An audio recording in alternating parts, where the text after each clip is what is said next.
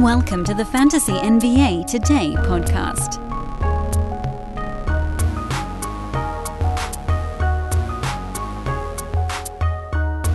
On We Rumble. It's off-season show number nine. We got lesson number eight coming up on this. Then we got more playoff breakdown before we spend our Friday show tomorrow. That is a full playoff dive. We'll go back through some of the series prices as everything sits and kind of do a little bit of a where we are now redux sort of deal. I also, next week, I really want to get into some lessons learned from folks other than me. I still have a bunch more. We've got one for today that's going to actually surprise the crap out of you. There's my BuzzFeed uh, headline of the show. Dan's got a lesson for Thursday, and you'll never believe what it was. There you go. You guys want me to slip into play by play voice a little bit? I can do that on the podcast if you need me to. Welcome to the show. It is Fantasy NBA Day.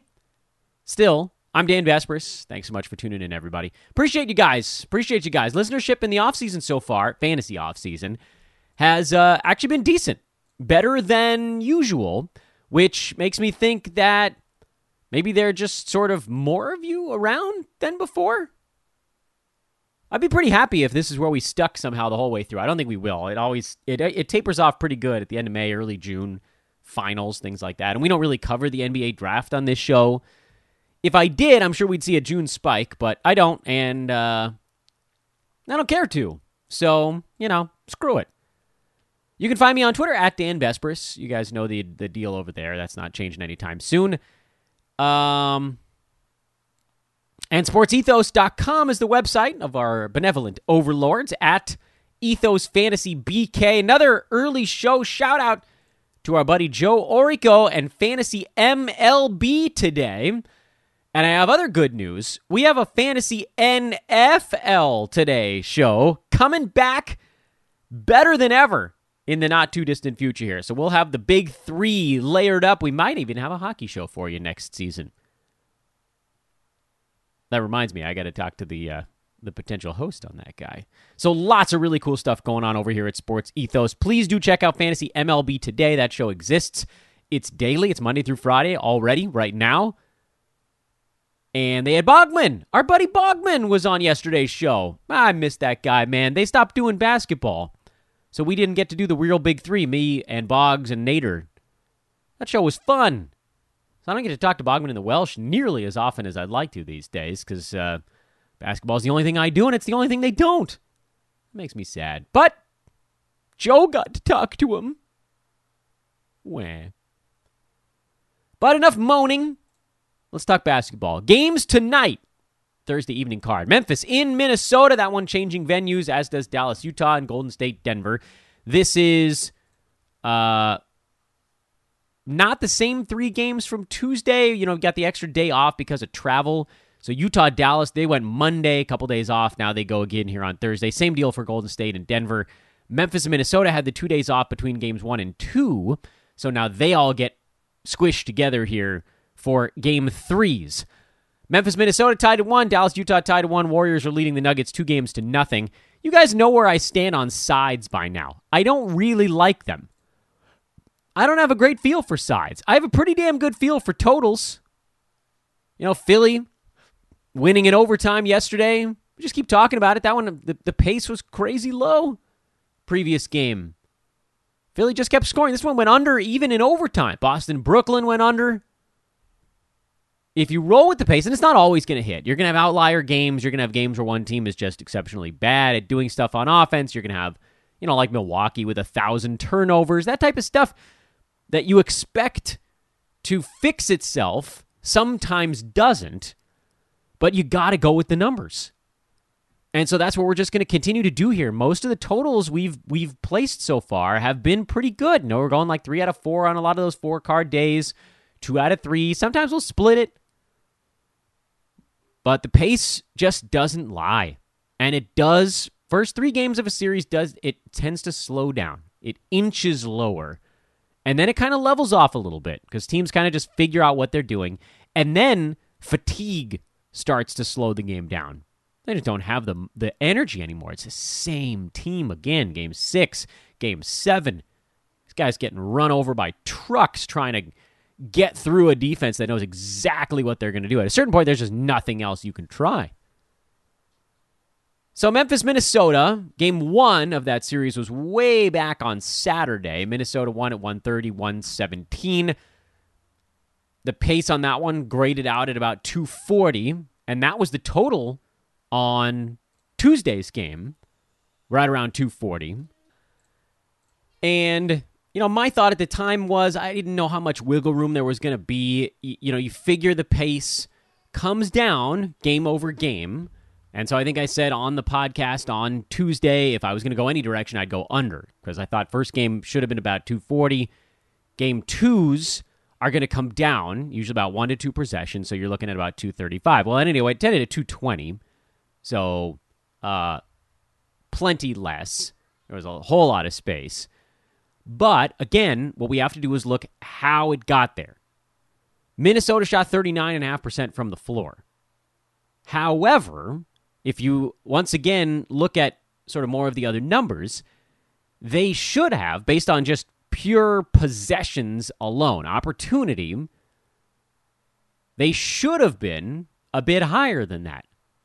Not that much higher, not like an overwhelming number above, but it should have been about 109. So they were under by about 13, based largely on 19 turnovers, yikes, and shooting 39.5%.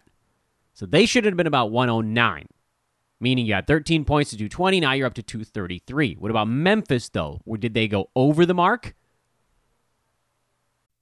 Folks, picture this nightmare scenario.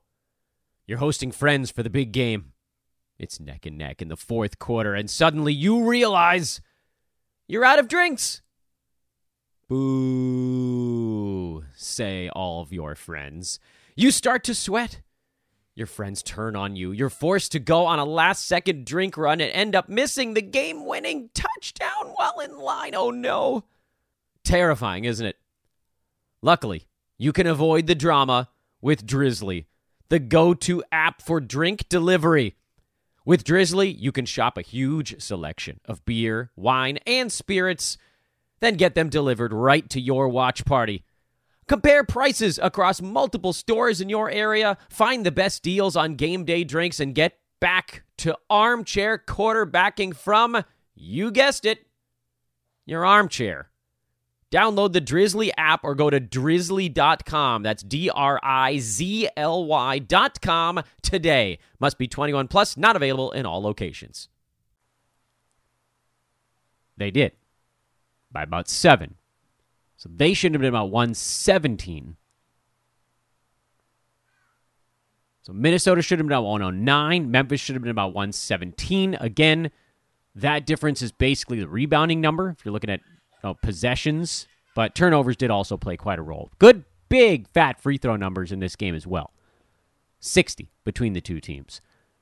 So then our thought is as you look at the next one, 117, 109, 226 was roughly where this thing should have graded out. 226. What's the number for today? 236. I still think we have some room on the under. However, the great fear, of course, is what about the change of venue? What does that do to this series? I'm inclined to believe that Minnesota plays a little bit better on defense. But I do think they play a bit better on offense. So that 96 is probably not going to stick, meaning that if Memphis gets into the 120s again, it'll probably go over. But I look at this and I think, okay, what really should happen as we look at the next ball game? Because Anthony Edwards was fine. Cat was not very good. He, he was in foul trouble, so that should be better for them. The turnovers were very high, but I think the turnovers are going to be kind of high. Memphis forces a lot of them. They're a good steals team. All of that, to me, gets wiped away by foul stuff. By foul stuff. We heard so much complaining through the first two games of this series because these two teams, I mean, 60 free throws seemed like a lot. They had 70 in game one. That number actually came down. I think it's coming down again here in game three. I would look at the under. I think that that's the direction it's going. Let me see what direction the line is moving right now because I Sometimes I just grab the one that's popped out in my face and I don't look and see how it got there. And that does tell a little bit of a story. Grizzlies T Wolves open at 238. It has ticked down a little bit. I just don't think it's ticked down enough. And I think people are going to bet the under on this game. And it might very well go over if Minnesota has a huge offensive game, if the pace rockets back up to what it was at game one. I just don't think that's going to happen. It's a series that's squirting along. Mavs Jazz, I can't in good conscience tell you guys what to do on this ball game because Luka Doncic is a game time decision. Dallas won the last one 110 104. That game went over at 206, which I think I might have even said this was the one where you had to look back the other direction because the Mavericks were so terrible in game one. That was like that one rare give a glance at an over. Uh, Utah 104 was pretty close to where they should have been. Dallas was way over the mark. I mean, this is a very slow paced series. I don't expect that to change. The rebounding stuff probably tilts a little bit. You know, Utah did a much better job on the glass than Dallas. Dallas only had three turnovers in that game, but nobody shot any free throws. This is a weird one. Super, super weird ball game.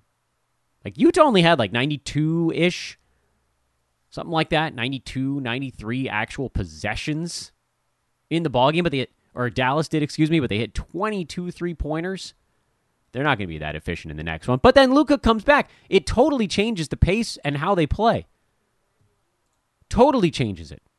That totals at 210 and a half. It's up from 209. But again, you know, you're if Luka's if we don't know Luka's status, I don't know how you jump in on on side or total in this ball game. Because based on based on the pace, you'd think under 210. I like we haven't 214. This last one went 214. That's only because Dallas was just perfect efficiency wise. I know they didn't shoot that great, but three turnovers is amazing. Still, very few free throws. That number could come up and push the total up a little bit. Luka's going to change things a lot. So just leave it alone. And finally, Warriors Nuggets. I, I still I said it before the last one. I don't know what the Nuggets are going to do with the war with the Warriors. There's just no answer. Golden State won by 20 again in game two. It was game one. They won by 16 in game one. It's a thumping. I mean, this is the game you figure if Denver has any shot, this is the game where they might have it. But Draymond Green is just too smart on defense. The Warriors' offense is clicking. The only way that they lose this game is if they if the focus lags a little bit. Total is coming down. It was 226. It's down to 224 now. And you know what? Just just for good measure, we'll play a little bit of that same game. Last one ended at 232. Warriors shooting 55%, hitting 17 three pointers. They were brilliant on offense, absolutely brilliant. Should have scored about 105 if they were average in the ball game. Nuggets actually, uh, because of rebounds mostly, actually had more more possessions than the Warriors in that ball game. Turnovers weren't helpful, but they made their free throws at a better clip. Well, whatever. It, it, it sort of doesn't matter at that point. 113 on one side, possessions wise or opportunities, whatever you want to call it, like 105 on the other. 218, 220, that's kind of where it was. It went over because the Warriors were so good. But this total's not really that bad. It was a pretty good number. I mean, I would at 226, I would have leaned ever so slightly to the under because, like I said, I think the pace in the last one had it graded out about 218. As it's dropped down to 224, it's on its way to 223. I don't I don't know how much room there is left with that total, but lean to the under on the first and the third game, middle game just nothing at all. I got nothing at all on that one. We'll try to do some recap type stuff over on social media on this stuff. I don't I don't really want to spend a ton of time on the podcast looking back when I can do that on Twitter. You guys want to hear to do with what to do with the next one. Yeah. Yep. Okay. Lesson of the day. And this one hurts me a little bit. This one hurts me a little bit. But the lesson of the day is a lesson from me to me. This isn't even a lesson for all of you guys. If you want to follow me with it, that's okay. The lesson from me to me is don't take such a hard line with rookies. I feel like I need to qualify this a little bit. They call, you know, my old man, the old man squad, it has kind of taken on a life of its own. Um, the players don't have to be old to be on my fantasy teams. They just need to have old man appeal. Old man appeal, which basically states that a player is going to be undervalued due to a one of two things. Number one, if they're actually old, they're probably going to be undervalued because there's an ex- expectation of decline or they've just been doing the same thing for so long that nobody cares about them anymore. And then they fall in drafts. If they're not old, an old man squad player or someone who that, you know, we can call an old man fantasy game is someone who excels at the less desirable categories. Someone who's good at percentages. That's why Tobias Harris has been on my board every year for like a billion seasons now, it seems. Because there isn't a whole lot flashy about it. I mean, he scores a little bit, but, you know, nothing overwhelming. Rebounds okay. Doesn't pass much. Three pointers are fine. Field goal free throw percent. Gives you both of that stuff. There's a lot of guys. I don't know. I pulled Tobias Harris because you guys have heard me talk about him for so long. But there's so many players that have old man type game. And there are even young guys now that kind of have old man type fantasy game. It's young guys too that are not like way up near the top, but pretty far up the board. Chris Paul is old and has old man fantasy game. Great percentages. Not much scoring. Big assists. People like the assists, but no good steals numbers also. Tyrese Halliburton kind of had old man type fantasy game until Indiana totally turned him loose. Sacramento kind of did too when when De'Aaron Fox was out. DeMar DeRozan, he had a big year, but he'd been kind of an old man fantasy game type of guy. I mean, these are names. These are notable names, but they're old man types. We've gone through these a million times. This is not a show where we're going to talk about who the old man squad is. But they're not all that old. They're just not rookies. The only year we basically wiped out from the old man squad board was rookies.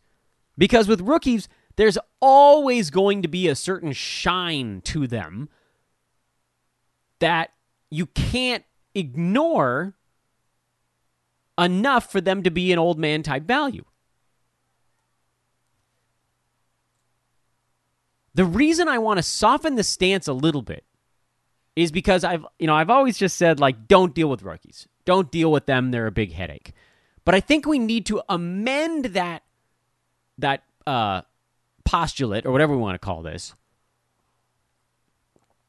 theorem.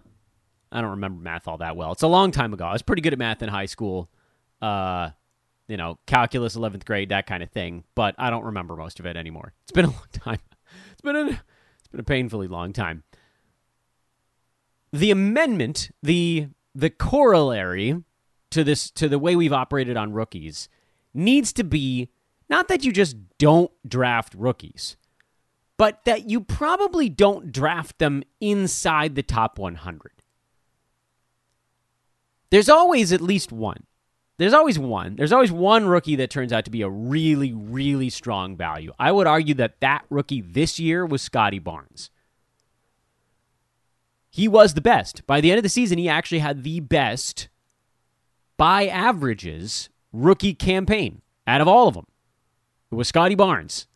He ended up passing Evan Mobley late this year. Barnes was 68. Mobley fell into the 70s after that crazy impressive start. Mobley, remember, he was like was he top 40 for a while? Well, he petered out, even though he played 71 games. That was good. Barnes played 75. That was better. Scottie Barnes was, was absolutely fantastic. Herb Jones actually ended up with a really nice rookie season. He was 82. Uh, no, mid high 70s, 79 by averages, 39 by totals, because Herb played in all but I think three games this year, three or four games. Franz Wagner was also very durable. He was outside the top 100 on a per game basis. I bring these guys up because of all the names that I just mentioned, only Evan Mobley of that group was drafted inside the top 100. And I've said before, in sort of my first softening of the rookie stance, that if you're going to consider a rook, make it a big man. Rookie big men have a much higher hit rate because they don't have to worry about turnovers, ball handling, all the type of stuff that tends to sag the number of a rookie guard. Usually, field goal percent is a big factor in that. Mobley field goal percent 51. Free throw did end up hurting him a little bit. That one fell into the into the mid to high 60s. If, if you're looking for a rookie big man, see if you can find one that can actually make their field goal and their free throw numbers because then all you need them to do is go get a few rebounds and block a shot and they're golden. Like if they're going to get starter level minutes and their percentages are both decent or better, you're gold. There aren't many big men out there in the NBA with good percentages in both playing starters minutes that aren't fantasy relevant. Very few. Very few. And when I say big man, I don't mean like a stretch four. I mean like a traditional four, a five, or a stretch five. So, like real, an actual big man. You got to work hard to find someone like that playing starters minutes this year that isn't inside the top 100. They just are. Because then, you know, all they have to do at that point is rebound and block a shot. Some of these big men can do it without even needing to hit their free throws. As we saw here with Mobley at 75. Mitchell Robinson was number 84 by the end of the year, thanks to big his block numbers coming up and big field goal percent, but he couldn't make a free throw to save his life. But if you look at big men, who are not a massive net negative in free throws, they're inside the top 100. That's just it. And when I say not a, a, massive negative, I mean like 70% or better. You just, there aren't big men. They aren't there. You get outside the top 115, they're not there. Big man playing medium to, to starters minutes that isn't a free throw mess, they're just better than that.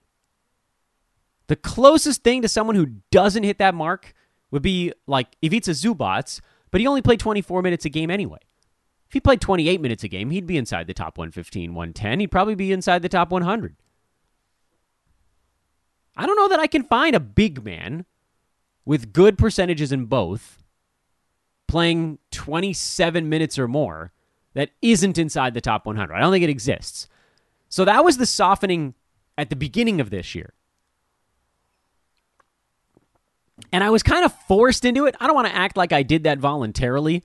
I forget what show I was on, but someone was like, "If you had to draft a rookie," and they were they put a whole bunch of qualifiers. Dan, we know you hate doing it, but we got to ask you, if you had to draft a rookie, which one would it be? And I said it'd be Evan Mobley because he's a big man uh, we know he's not like a 40% free throw shooter. He's going to get to play. It's probably going to go. I thought it was going to go up as the year went on, but they just threw him right into it, right out of the chute. So I was wrong on that one. It was better than expected there. Uh, and he rebounded and he scored a little bit and he blocked some shots and got some steals and his field goal percent was good and his free throw number wasn't all that great, but he, he was solid.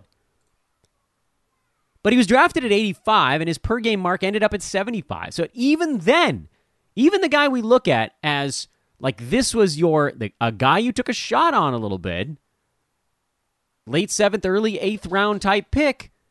He only succeeded. He only beat his mark by one round after all that. Cade Cunningham did not. He was a late sixth, early seventh. He finished at 89 by averages, 104 by totals. He didn't hit his mark. And they rested him a lot because, you know, Tanko. The Tanko. The softening I want to do here at the end of the season is so I'm adding on. I'm adding on. The initial postulate, the initial theorem was don't draft rookies. The softening was if you're going to draft a rookie, let it be a big man who can hit his free throws and is going to get to play.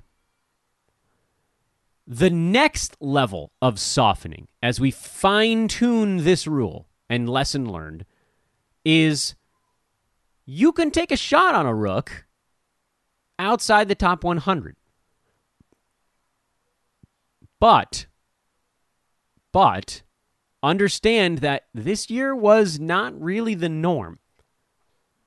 There were a few hits. Mobley was a hit, barely, but he was a hit inside the top 100. Scottie Barnes was a massive hit outside the top 100. Herb Jones ended up as a really big hit, undrafted. And then Franz Wagner was very durable, but on a game to game standpoint, he was fine.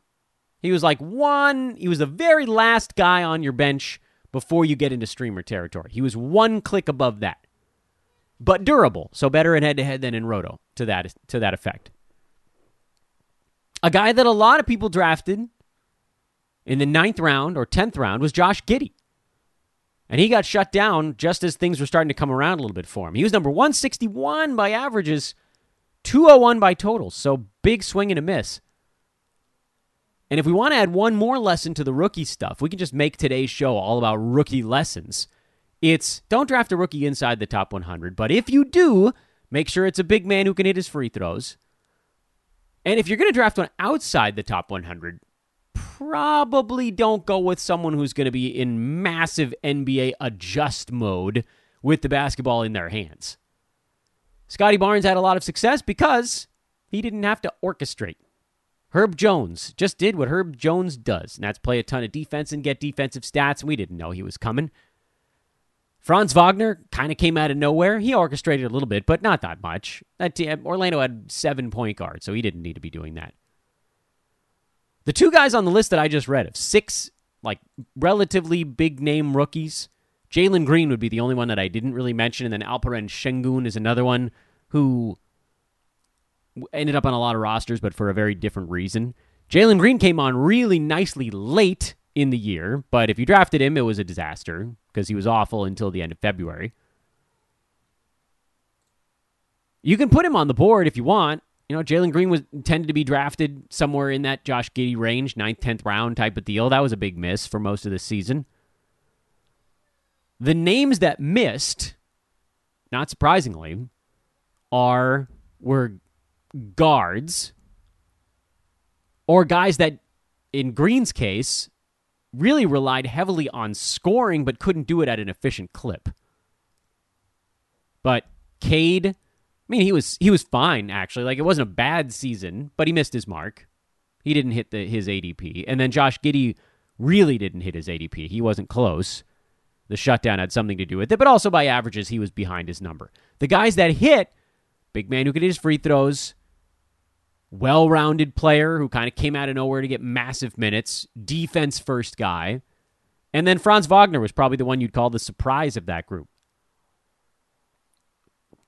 If only because he didn't have what you what I think you consider a classically easy to translate fantasy game, but he was good at the free throw line, like very good. 86%. Field goal percent was decent this year, better than you'd expect, 47%. Not much defensive stuff. So it's hard to float fantasy value, but his percentages were decent, were better than expected. But I don't want to get into the weeds too far on this. I want to make sure that our rules are a little bit easy to follow. And the easy to follow rule and its and its little adjunct stuff about rookies are in general don't take the plunge. But if you do, the the times and places to do it are one, I would say never inside the top 75 ever. Unless someone unless it's like Anthony Davis or Cat. So it's a rookie big man who hits their free throws, can do everything, is going to play massive starters minutes and is also like the runaway number 1 type guy in a draft. That'd be the only time. But in general, don't draft a rookie inside the top 75. In general, don't ra- draft a rookie inside the top 100, but if you're going to, it's got to be between 75 and 100 and it's got to be Evan Mobley. It's got to be a rookie who can deliver in percentages, basically. I know his free throw wasn't that good, but it started off okay and kind of petered out. And will rebound and is going to get to play minutes. They got to play minutes. You can't spend a pick that early on someone who's not going to get starters minutes pretty fast. But in general, if you're going to draft a rookie, let it be outside the top 100 and let it be someone who you think might have sneaky playing time appeal. I would still argue that I think Franz Wagner generally went undrafted in a lot in a lot of drafts. He went undrafted. His ADP was outside the top 130. That's not one that I'm that upset about because again, 103 by averages, meh. Herb Jones, nobody saw that one coming, so he was undrafted. I really think the one guy who ended up being sort of like a good swing was Scottie Barnes. He got a lot of hype right before training camp. We didn't know how the Raptors were going to use him. It seemed like he was going to be sort of Swiss Army knife style, but then he came out of nowhere and actually had offensive appeal. We didn't think that was coming. 15 points a game, seven and a half rebounds, three and a half assists, the steals, the blocks. Figured that was going to be there. Rebounds, maybe assists, a steal block. That like that was a possibility, but 15 points a game that came out of nowhere. So I still, despite the fact that there was all this success in rookie ranks, the only ones that were consistently drafted that hit were Mobley by one round and Scottie Barnes by a bunch of rounds. Those are the wins. Cade was a near miss, little miss. Wagner by totals ended up as a as a decent one. Giddey was a big miss. Jalen Green ended up as a miss if you're looking at the whole year. Alperen Sengun was a giant miss. Jalen Suggs was a giant miss. Davion Mitchell put up big numbers in uh, De'Aaron Fox shutdown time. That doesn't really count. Ayo Dosunmu put up big numbers for about a month when everybody on the Bulls was hurt. I don't think we can really count that. Alperen Sengun the last two weeks of the regular season when Christian Wood got shut down. Can't really count that either. Chris Duarte had a couple weeks in there when everybody was hurt. But for the most part, I think we can still largely stick to what we've been doing. We just have to soften the stance a little bit. A little bit. So we will assess some of the rookies going into next year. We'll look at their games, we'll look at what they did in college, what stuff might translate, what team they end up with, what kind of role that looks like. And a lot of times you can ballpark it a little bit. Like we knew Cade was going to run the offense in Detroit for the most part, but we also know that he was going to struggle with the NBA adjustment. Evan Mobley, that was a little bit easier to game out. He was kind of a relatively safe rookie pick, weirdly enough. And then the rest of them, you're like, well, whatever, you know, flash in the pan kind of thing. If you want to throw Scottie Barnes in your 10th, 11th, those types of guys, fine, whatever. You're probably going to drop a lot of those dudes anyway. So what difference does it make if it's a rook or if it's someone else? You're looking for somebody who's going to play minutes at that point. But don't get it twisted. I'm totally fine with second, third year guys. The Dan Besbris Old Man Squad doesn't have to be like nine years in the NBA. That's a running joke at this point, but it's not reality. It's mostly just dodging rookies. But what we're going to do is we're going to soften that stance. We're going to dig a little bit deeper, and we're going to come up with a play, whatever it might be for next year, that's not so hard and fast. It's not so hard and fast. We're gonna we're gonna bend the rules a little bit. And that was a lesson learned from me to me this year. Don't be so set in your ways, Dan. Be willing to modify. Be dynamic. Change on the fly. Be a better man. be a better fantasy player. Would I have gone back? Would I have taken Scottie Barnes if I could go back? I still don't think I would have. I still didn't believe that they were going to use him as much as they did. And then the rest of those guys I really don't feel bad about. Herb Jones was a pickup. Wagner wasn't a giant win. Like, I don't feel bad about missing that one. Scottie Barnes is the only one I think you should feel bad about missing. And even then, I look at the handicap and I'm thinking, nah, you know what? Like, okay. Didn't see it, but, you know, there were other guys going in that range where we had plenty of success with them. You know, Ryan Canals came on this show, gave everybody Desmond Bane in that range. I went Gary Trent in a bunch of spots in that range. So it wasn't, you know, it wasn't all misses at that point. There were some names in there. It just so happened that one of them was a rook this year. But we don't want to shrug it off. We want to get better. We want to learn from things. And that is why we'll take a softening of the stance in 2022 2023. Have a lovely Thursday, everybody. Enjoy the ball games tonight. Back tomorrow with a full playoff redux Friday weekend edition episode here on Fantasy NBA Today. I'm Dan Besbris. Hey, uh, doubt any of you are new, but for those who've been listening for a while, thank you, first of all. But if you have a moment, please do drop that five star review on the pod. We hit 800. I don't know how we did it, but I, maybe we can get to 801. What are you going to do? It's the off season. It's the off season. Show number nine in the books. Did I say eight at the beginning of the show? I got to go back and check that. It's show nine, lesson eight. I think that's what I said. Ah, who cares? Who counting anyway? See you tomorrow, everybody.